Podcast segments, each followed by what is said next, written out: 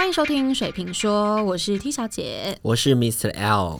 Hello，我们今天要谈的主题呢，是跟我们两个的人生当中都深切相关的，也就是霸凌，是的，我相信这个东西啊，呃，可能很多人的成长过程当中也都会碰到，而且或许有些人是现在进行式。或者有些人你现在正在霸凌人，你不要再霸凌人了。你在跟谁说话？我不知道，你有被霸凌过的经验吗？我从小到大，只要我求学阶段啊，我刚开始都会被霸凌，可是到最后就是被呃霸凌我的人下场都不是那么好。其实我跟你讲，就是 T 小姐讲这句话，某种程度是在告诉大家说，其实没有过不了的坎。对，对，那你可以跟我们分享一下你以前被霸凌的经验吗？我先分享我国小的，因为我觉得国小那个真的超级可笑。国小那个是我们有一群很好的朋友嘛，那在我国小的时候，电脑还没有很普及，当时在上电脑课，然后那个电脑都还是那种就是四方形，应该现在没有人看过那种电脑荧幕了。然后我们在上课上电脑课的第一第一件事，大家都是要坐下一分钟，然后就是疯狂打字，就是有那个程式，就是他叫你打什么字你打什么字，打打打打打。然后打完之后，你就要报成绩。我每次都是班上的第一名，可是问题是我我家其实是没电脑的，那我怎么会打字第一名？其实我也蛮不知道为什么的。可是因为跟我很好那个朋友，他们家就有电脑，可是他永远都第二，他就不爽为什么我每次都可以第一。那以前我们上学的时候都是会大，因为我以前是在学校是在山坡上，所以在上学之前我们都会约在斜坡下，然后大家就是几个人成群结队一起上山。那以前也手机也没那么普及，我就到了我就到了定点在那边等，然后奇怪大家怎么都还没来，嗯怎么都还没来，然后都已经快要迟到了，我想说好吧，那我们就先上山，然后就到教室才知道发发现说，哎、他们都坐在那边哎、我超傻眼，就后来是有其中一个人就过来跟我说，哦，因为他就是觉得为什么你打字可以那么快，所以他昨天就跟我们提早约时间。所以你因为打字很快，所以你被孤立了。我对我就被孤立，然后我就觉得超莫名其妙的。后来是，嗯，后来还因为很多小组的活动，然后他也就孤立我。我为了避免这样的状况再持续下去，我就是每次因为反正就只是一个电脑打字，我觉得无伤大雅，所以我后来就成绩都谎报，我都报比较低。就是为了不要被霸凌，那你就谎报自己的成绩。你看，就是其实人生真的不要过这么委屈啊。呃，其实也可以理解啊，就是当时候你知道，就是国高中的时候，就是同才、哎国小，哦，国小，嗯从国小开始一直到，就应该说跟大家，就是跟其他朋友有一些接触的时候，需要一些同才生活的时候，其实是嗯免不了这件事情的。尤其当你很需要归属感的时候，对，嗯，因为你知道同才之间就是团体生活是很重要的。如果你是自己一个人独来独往，某种程度你会过得不是那么的开心。因为我觉得在同才的生活当中，你的呃可能个性啊，其实还没有发，或者是你的性格，其实还没有发展到这么的健全，嗯。说可以我自己一个人看着别人在开心，你当然想融入大家，。对，没错，所以你会有这个反应，我是蛮可以可以理理解的嗯，但是你这一种霸凌算是属于那种那个叫怎么讲，就是属于心灵上的霸凌，算吗？对，我觉得是。可是因为我那时候就是针对于我我我那我是很需要同学，我是需要很很多同才爱的人，我很需要同才爱，所以那对我来说很痛苦。就是心灵霸，比起身体霸凌，我更害怕的是心灵霸凌。其实心灵霸凌是真的很可怕的。嗯，你是受伤在心里，你会未来的发展会怎么样，可能都跟这个会有点关系。呃，因为家庭因素再加上这个关系，我觉得我小时候过得都蛮自卑的。就是会很怕，时不时就会担心我是不是惹了别人生气。可是这件事情到我国中的时候又有所转变，因为我个人认为我国中的时候还真的还蛮讨人厌的。我国中的时候也被排挤，但是我国中的时候被排挤是因为我跟我们班最帅的男生很好，然后然后我们班其他女生，因为而且我以前又是那种就是不会不太会打扮的女生，然后长得也不是真的很好看，那还跟我们班最帅的男生很好，而且因为那时候我们就是刚好就是住附近，我刚搬家到他家同个社区，我们老师他在，因为我们是私立学校。然后那时候私立学校要帮某个议员拜票，哎，立委拜票，他就挨家挨户去按学生的门铃。我们老师很好笑，我们老师跑去他跑去那个很帅男生的家按门铃，然后说哦我要找谁谁谁，找我说要找我，然后我同学满脸问号，我说哈，那时候我们都还不认识。好，反正后来嗯，就我还有问他说哦那。我生病，我要看医生，你可不可以跟我说哪里可以看医生？你可以带我去，但你不用陪我。这件事情也传到那些比较漂亮的女生耳里，然后我们就也很不爽。然后就是以前还有那个即时通，即时通后面不是都还会有那个状态显示吗？然后我们就在后面打说丑女多作怪，就在说你，那然后在说我说什么什么看医生？难不成是要陪你看妇产科吗？很夸张哎，而且那时候国中的霸凌，我觉得也很高招，是因为电脑那时候也还没有这么普及。然后那个人他是用，他就写有一个霸凌的头，他就写了一封信给我，但是他是用电脑打字的，因为他不让人家看出他的字迹，他用电脑打字给我，然后就说：“哦，我真的很佩服，嗯，谁谁谁谁谁谁可以跟你这么好哎，A 跟 B 跟 C 怎么可以跟你这么好，什么什么的。”但是那一封信我一看就知道是谁写的，因为他就是那个 C，可老实说，我根本就跟 C 不好。然后他就还把自己的名字打上来，他只是想要把他就是你知道被踢掉这个可能嫌疑犯的名单当中，但没想到就是他一放上来，一山高，对，一放上来我就知道根本就是你写的，拜托。我跟你讲，这个东西真的是你是在那个群体当中，你才会有这种很深刻的感受到。是像刚刚你讲的那个，就是即时通啊，它算是一种时代的眼泪嘛，是吗？但是我其实就是 Line Line 上面也会现在有人会打状态，对对对对对，就是大家可能。呃，有一些年轻人可能现在已经不晓得即时通的东西，但是要跟大家讲，其实基本上呢，闲言闲语是最可怕的，对，因为他永远得不到答案，所以你就变成是哦，谣传啊，这个人怎么样子？所以如果你要用谣传去认识一个人的话，基本上你会对那个人可能会有一些错误的想象，或者是你就误会他了。那我跟大家分享一个，就是一样是被霸凌的一个例子，但你吗？嗯，不是，哦哦，我是那个旁观者。嗯哼，但我告诉大家，旁观者你就是潜在的霸凌者。你没有出手，你就是也算是霸凌。没错，嗯，呃，事情发生在我国中的时候，但是我必须跟大家讲，就我们刚刚一直有提到，说同才压力，同才压力是。所以，如果当你是站在霸凌者这一方的。的那一个群体的话，基本上，即便你对被霸凌者有怜悯之心，嗯，你都不太敢说出来，没错，因为你会怕被其他人对对你被霸凌。嗯，我就跟大家分享这个案子，就是说，呃，我在国中的时候呢，那时候我们班上有一个长得不是那么好看的的女的女生朋友，那她姓吴。我就叫吴小姐好了。好好好。那当时候她有一个不好听的绰号，就叫做恐龙。这就是很明白的，就是外貌歧视。没错，就外貌歧视。但这个吴小姐呢，她本身她人真的非常好。嗯。就是她，你就是如果你不看她的长相的话，基本上这个人你没什么好讨厌她的。嗯哼。可是你知道，在那个时候，就是国中的这个时期，基本上大家很容易以貌取人。是。基本上你只要长得不好看。我就不想跟你当朋友，我甚至觉得你很恶心，就这个状况。所以那时候我们班上啊，只要是呃，因为考试我们都会递考卷啊等等，从第一个递到最后一个，所以只要是坐在他后面的，或是坐在他前面的人，要递给他，或是要接收他所递的考卷之后，就哎呀哎呀哎呀。整个课堂上什么啊？整个课堂上就一直哎呀哎呀哎呀，我也不知道在哎呀什么东西。嗯但是呢，虽然我并不是那么，就是我并不讨厌这个吴小姐，我甚至是跟这个吴小姐会聊天，你知道？嗯。可是我就是没有办法帮她。但说真的，你这个要怎么帮？对啊，因为我也会怕我被霸凌。嗯，对，所以你只能选择，就是说跟他给他正常的关注。对，就是在跟他聊天的时候，不要。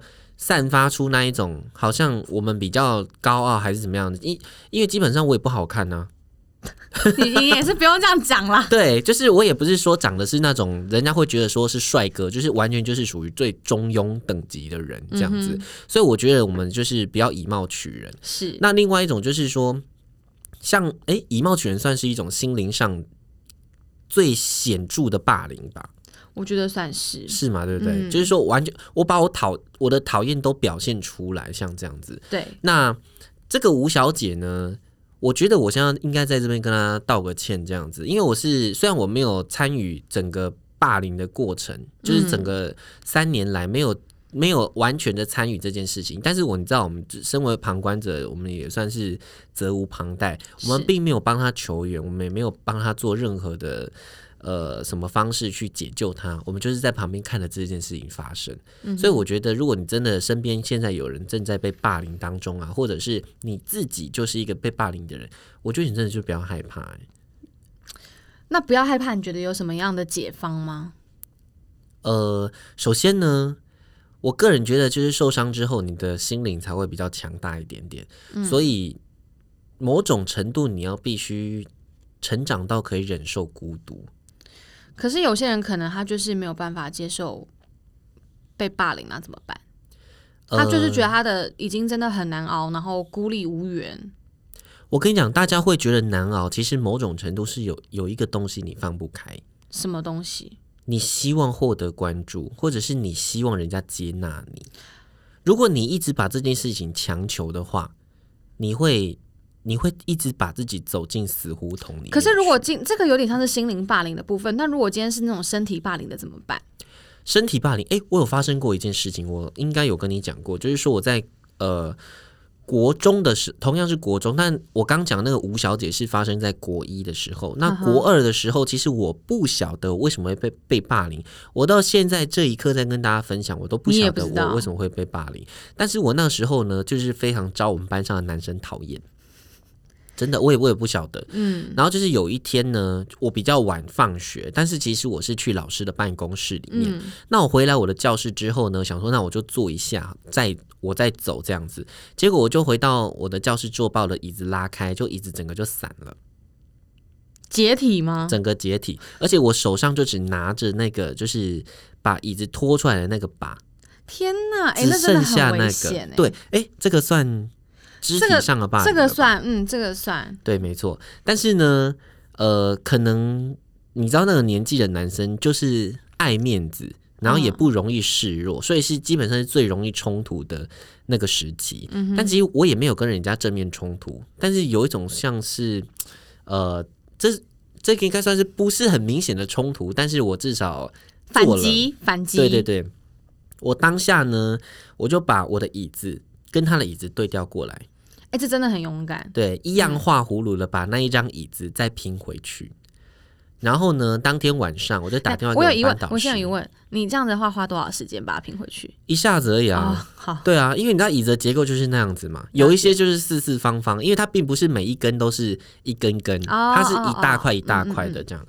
然后我就当天晚上就是拼完之后，我就我就呃回去了。那回去之后，我就打电话给班导师，然后就跟他讲有这件事情发生。那老师说他会处理，所以我隔天呢，我还是去上课了，但是我就是晚到了。我不想要看着那件事情发生，我也不想要再让对方有时间过来找我。可是你不会想要知道老师怎么处理的吗？我不想知道哎、啊，要是是我，我就会很想知道老师怎么处理。他会不会其实根本就没有处理嘞？因为某种程度我算是不想面对这件事情嘛。哦，你说因为对你来说是个伤痛，对啊，然后这件事情就就是我去上课之后就发现，就是那一群男生每每个人就一直恶狠狠的看着我，所以我也不晓得到底有没有跌倒，那或者是老师有没有去骂他，所以基本上我本身呢我是不是很了解的。那其实这件事情一直到。呃，国三的时候，毕业的时候，我还是有给他。你知道，我们大毕业的时候就会写那种什么鹏程万里、啊，这就是去买那种什么类似那种六恐怖、两恐怖、三恐怖对对对对对，然后什么步步高升啊，嗯写什么名字性别啊，对对对，像现在应该还是会写这个吧。还是有吧。然后兴趣、偶像我、喜欢吃的食物，年轻人就是老套，但我相信这东西应该还是有人在写，因为好像还还是有在卖，对不对我？好像还有看到，可是我不确定是不是真的还有人在写。应该有吧。反正我那时候就给他，还是鼓起了我的勇气，递给了他一张。你这样不就是热脸在贴冷屁股吗？诶，但还好我贴了，我那时候就递给了他一张，说我呃给他的时候，他没想到我会给他。哼哼，他有吓到是不是？对，，那回来的时候，我也没想到他真的会写给我，就是完全就是怎么有点浪漫的感觉？对对，有点浪漫的感觉。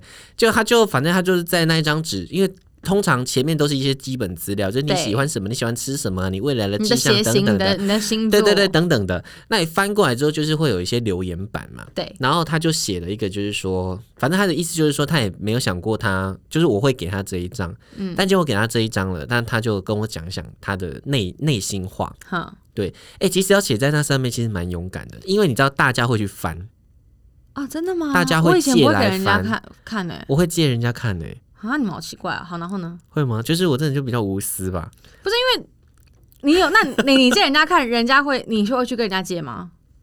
我不会，那我觉得是你无私吧，因为那个东西我我们好像没有在借来看的哎、他如果写很私密的东西怎么办？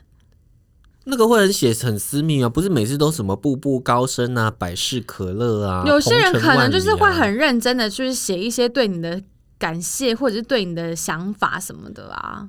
啊，真的哦，因为我都是，哎、其实我说到这个，有人也是在上面写一些霸凌我的话，我觉得某种程度算是哦。他写什么写什么？他说什么？因为你知道，我就是声音比较细嘛，对不对？所以人家就觉得说我很我很像女生这样子，嗯，所以他们就会说什么哦，就是祝你早日存到钱，赶快去泰国变性之类的。Oh my！可是我觉得他们这个应该是其实幼是稚。对，但其实是开玩笑，但你要认真可是如果你今天真的对，如果你今天真的是 gay 的话，确实是会受伤的。我觉得，嗯，其实我觉得 gay 跟三性基本上还是不太一样啦。好了，但是我就必须要讲，就是说我们刚刚讲的那个留言板的部分，他真的是有跟我认真的跟我道歉。嗯，对但是因为我本人对他也没什么太特别的想法，也就是没有，因为他本本身就不是我心心目中认定的朋友，所以基本上他跟我道歉，他不跟我道歉，我都觉得没把他放在心上。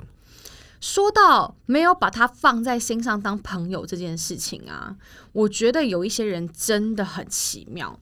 我高中遇过了一个霸凌呢，那个人他认为我们两个是朋友，可是他都会在背后讲我坏话，而且他是讲到，嗯，因为我们以前高一升高二的时候，高二会分班嘛，那我们以前我们都是合唱团的，然后高二的时候同班。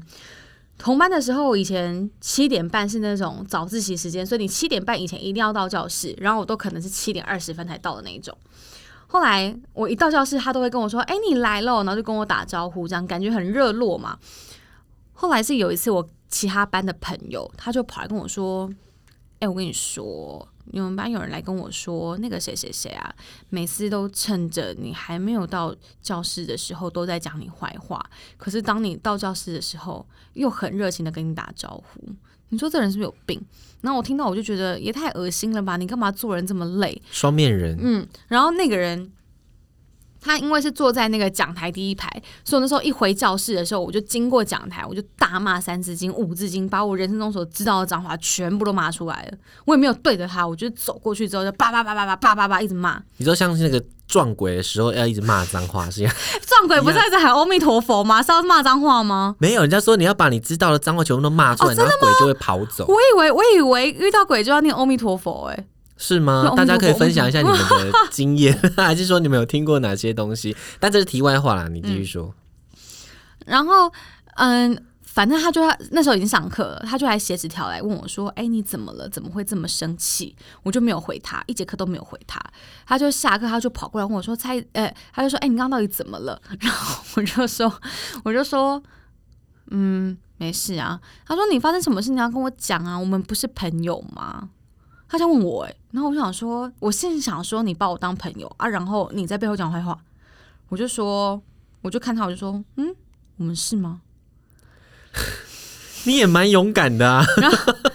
因为我不怕得罪他吧，我觉得。然后他就看着我，然后他就说：“是啊，我们是啊。”然后我就说：“哦，你在我还没有到教室之前都在干嘛？我都知道了。”就又上课了，他就又写写纸条给我，就说：“呃，你为什么要这么生气？而且讲你你坏话的人又不止我一个。”还要拖别人下水，我想说，就是那个人跟我就根本就几乎不认识，然后你的话，至少你跟我还同个社团的，而且他讲的坏话，就例如说什么，嗯，因为我以前算是我们学校英，是我们学校英文算那一届英文算好的，就会有人来问我说，哎、你的英文怎么这么好？那通常那种你都这样问了，我不就是要给个答案吗？我就说哦，可能我小时候有补习吧，然后他就不爽哎、补习了不起啊！他就他就觉得说我很不谦虚，到底就是谁规定一定要谦虚？而且我这样回答哪里自大了？对对啊，哎、我觉得其实其实我觉得在那个时候，只要是同同才之间的霸凌啊。现在听起来都都很莫名其妙对，非常莫名其妙，而且都非常非常小小事。然后不然就是因为那时候我是合唱团的哦，其实那时候我职务很多，我是我们班上的好像总务还学艺，我在合唱团又有两个职位，一个是二部的 leader，然后一个是伴奏，所以我那时候其实。蛮忙的，所以我有的时候就会闷闷说：“哦，好累什么的。”然后他就会说：“哦，自己要接这么多职务，然后还在那边喊累，是怎样？事情都不能很累，是不是？现在连喊累的权利都不给了，是不是？就是这种各种。那当然，现在其实后来，因为后来其实大家就有点知道他个性的问题，所以就没有跟他这么好。他在班上也没有一个真正属于他的群。因为其实虽然我们班那时候已经算是感情很好，可是难免大家他还是会一群一群一群一群的嘛。可是他就没有一个很明显的知道自己是在哪一群，因为他不可能会在我这一群。然后，可是现在毕业之后就。毕业这么多年了，我们也是都会固定办同学会，所以现在又有慢慢在好起来这样。因为我会，我也会觉得说，反正那都他那时候也没有伤到我什么，可能在那段时间有因为他的坏话，让一些不认识我的人，就是在我们班还不认识我的人，可能对我有一点意见。可是日久见人心啦，我觉得就是后来班上的人都知道我是怎么样的人，就自然而然就跟我好起来了。那现在又好起来，是因为我觉得那都是小时候的事情了。对每个阶段交的朋友或每个阶段的心态都会不一样。其实我不晓得说我们的这个，就是我们的听众大概是什么样的年龄层啦。但是真的是，如果你现在是就是认为同才是非常重要的一件事情的时候，不管你今天是被霸凌的人，或者是你是霸凌人的人，你都要知道一件事情，就是说这东西都不是长久的。因为你今天只要一毕业了之后，你可能就会有新的生活方式，你会有新的生活圈，所以你现在做的东西有可能会让你后悔。所以基本上，你只要知道说你的朋友正在霸凌别人，我觉得你应该要勇敢站出来跟他讲说你不应该这样子。是那如果你现在正在被霸凌的话，你也要知道一件事情，就是说这种同才关系它并不是长久的。基本上，你只要过了这段时间，或者是你你。如果你不求要跟他很好的话，基本上我觉得你可以，你可以看淡这件事情，你可以释然这件事情。那当然，释然不是说完全不去处理这件事情，你要面对他的霸凌，嗯，你要表现出，我不是说叫你去跟他吵架，但是你要表现出你不会怕他的这种霸凌。那我们因为我们刚刚讲的就是很多的霸凌，基本上都是同才之间的霸凌。对。